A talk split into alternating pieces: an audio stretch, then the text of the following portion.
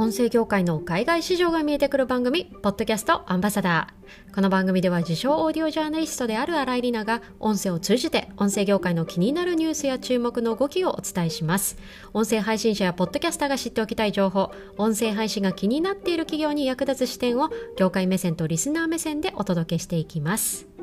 さて今回は私が登壇をさせていただくこととなったポッドキャストセミナーについてお話をしたいと思います、えー、その名も本場アメリカのポッドキャスターから学んだ音声配信の始め方セミナーです。えー、今回のエピソードではこのタイトルにもある本場アメリカのポッドキャスターこの方をご紹介しつつどのような内容をお話しする予定かお伝えしたいと思います。本編の書き起こしをご覧になりたい方は概要欄にリンクを貼っておりますのでそちらからご覧ください。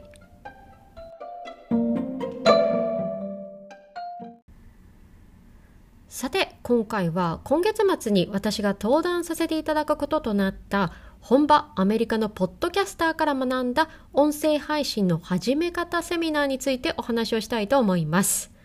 えまずはですね、この今回のセミナータイトルにも入っている本場アメリカのポッドキャスター、これ誰なのかというところです。この人ですね、私の番組でも何度も登場しているアレックス・ブランバーグという方なんです。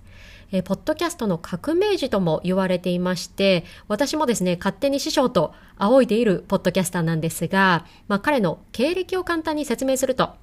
もともとはですね、学校教師をしていた人なんですね。そこから NPR というアメリカの公共ラジオ局、こちらで数々のヒット作を生み出した方なんです。まあ、有名どころの番組で言うとですね、以前ここで紹介したこともある経済エンターテインメント番組プラネットマネーやストーリーテリング番組の王道 This American Life、これらの番組でパーソナリティを務めつつ、かつオーディオジャーナリストとしての力をめきめきと磨いていきました。ましたそして、えー、2014年、脱サラをして独立。ギムレットメディアというストーリーテリングタイプの番組を専門とするポッドキャスト制作会社を立ち上げます。えー、そこからですね、5年後の2019年、Spotify に見初められて、この会社が買収をされたんですね。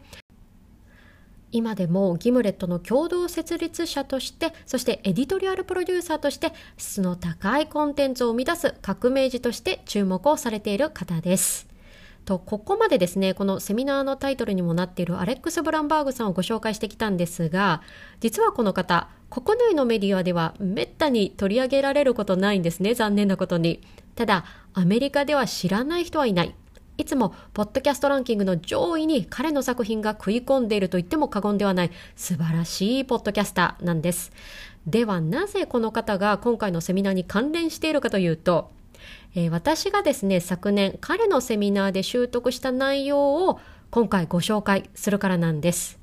えー、実は昨年ですね、えー、私が彼のオンラインセミナーを受けたんです。実際は、まあ、すでに録画されているセミナーを見るというものではあったんですが、これがですね、痺れたんですね。というのも、普段よく見かけるポッドキャスト周り、音声配信周りのセミナーというのは、結構喋り方を享受してもらえるものだったり、まあ、音声配信でどうマネタイズするかというような、まあ、ビジネス面に特化したセミナーというのが多いイメージです。ただ、彼のセミナー内容はですね、ポッドキャストというコンテンツの作り方、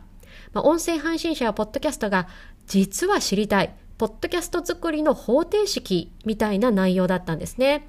で、私自身過去8年近くポッドキャストを聞き込んできました。だからこそ多少なりとも自分の番組を作るときにですね、自己流ではあるんですが、プロの作品を聞いて耳が覚えているもの、感覚でまあここ違うなと自分で判断をしながら、それまで毎回エピソードを作ってきました。が、このセミナーではこの自分が感覚的に理解していたつもりのものしかもプロのテクニックがですね、きちんと言語化されていたんですね。これが、まあ、一番大きく痺れた理由です。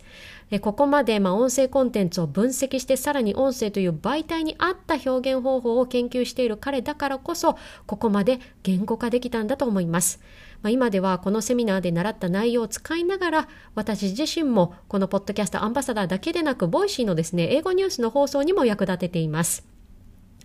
では今回そんな私が受けた師匠直伝のしびれたセミナーで得た内容を使ってどう今回の私のセミナーでお伝えをするのかというと大きく3つのテーマでお送りする予定です。まず1つ目は音声配信そもそも何について話すかというテーマ決めについて。ここはですね重要なのはテーマじゃないというタイトルで実際にテーマを決めてからさらにもう一歩その先踏み込んだ部分をお伝えします。そして番組の冒頭部分オープニングでちゃんとリスナーを引き込む方法についても触れていきます。そして2つ目は音声配信をしていて時間を意識していますか？というお題でお伝えをしようと思っています。ここではですね、番組のミドルとも言われる中盤部分、そしてエンディングまで飽きずにリスナーさんに聞き続けてもらうコツというのをお話しします。そして最後3つ目は、音声に最適な原稿の書き方と喋り方について、ここでは私が常日頃からポッドキャストを作る前に書いている音声に特化した原稿の書き方のポイント、そして一本上司になりにくい喋り方のポイントをお話ししたいと思います。参加してくださった皆さんそれぞれが音声に最適な方法を使って自分の番組や情報発信の魅力をさらに引き出す音声コンテンツ作りにつなげていただくのが今回のセミナーの目的です。さて、ここからは事務連絡です、えー、今回のセミナーの日程なんですが、今年2021年8月の20日、日本時間の夜8時から9時半です。えー、最後に質疑応答も入れてですね、全体90分の予定となっております。開催方法は Zoom。完全オンラインのセミナーとなりますので、海外からでもネット環境がありましたらご参加いただけます。えー、今回のセミナーですが、シードブレイナリーという出版社の方からお声掛けをいただき登壇させていただくこととなりましたので、お申し込みは専用 URL からとなります。えー、今回の番組の概要欄にも掲載をしておきますので、ぜひそこからご確認ください。皆さんと当日お目にかかれるのを楽しみにしております。